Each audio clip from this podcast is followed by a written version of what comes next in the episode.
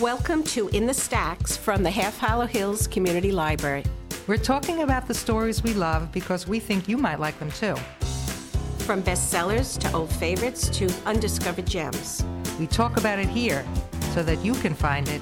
In the Stacks. Hi, I'm Charlene, And I'm Ellen. and we're here today to talk about a book that Ellen has found intriguing, and she's going to talk about the title.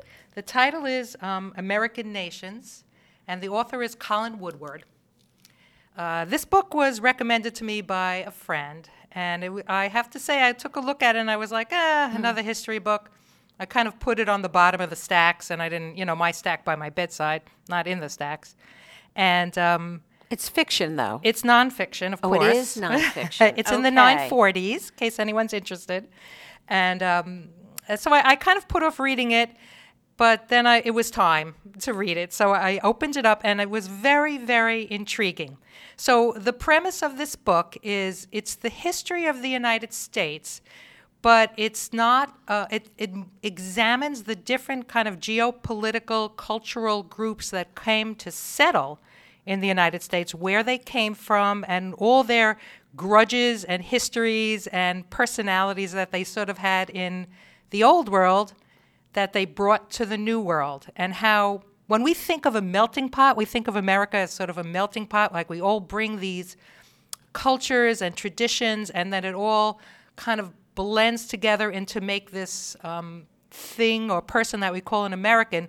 Well, the premise of this book is that no, that's not really true. We're still very different, and I know that to be true. I mean, I know when I tra- if I travel to the north or the south or the east or the west, and we say, "Oh, those people, they're so slow," or "Why do they talk like that?" or It "They is a- call a Coke a Pepsi," or you know what I'm saying?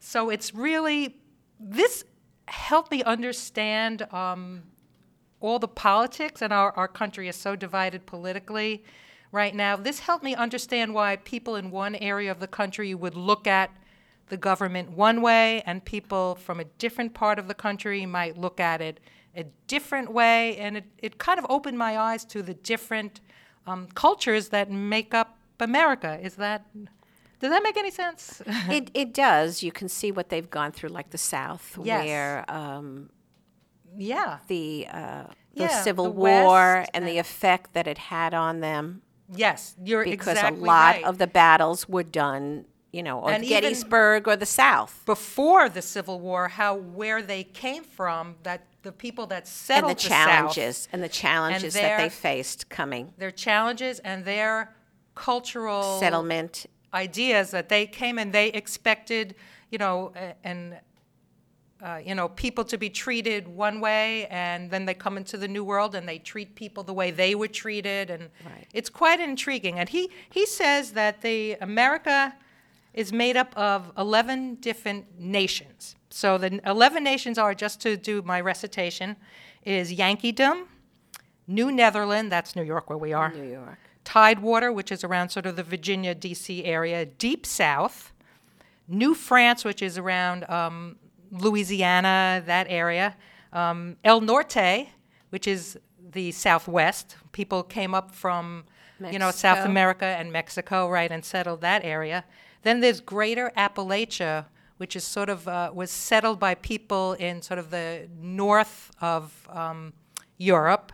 So certain personality traits, and he does do a little bit of stereotyping, which is kind of funny.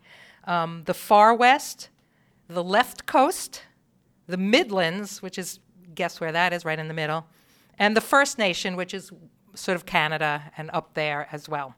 So it's um, if you read this book, if you're interested in understanding why people from one area of the country are different than people from another area of the country, and why are we not homogenous, this is a great explanation.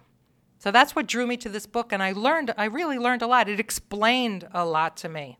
Well, I think that our lives are dominated by where we are. Yes. You know, I agree. By our, um, you know, how we have the fishermen on Long Island or the lobster uh, men in Mm-hmm. That's Maine. true.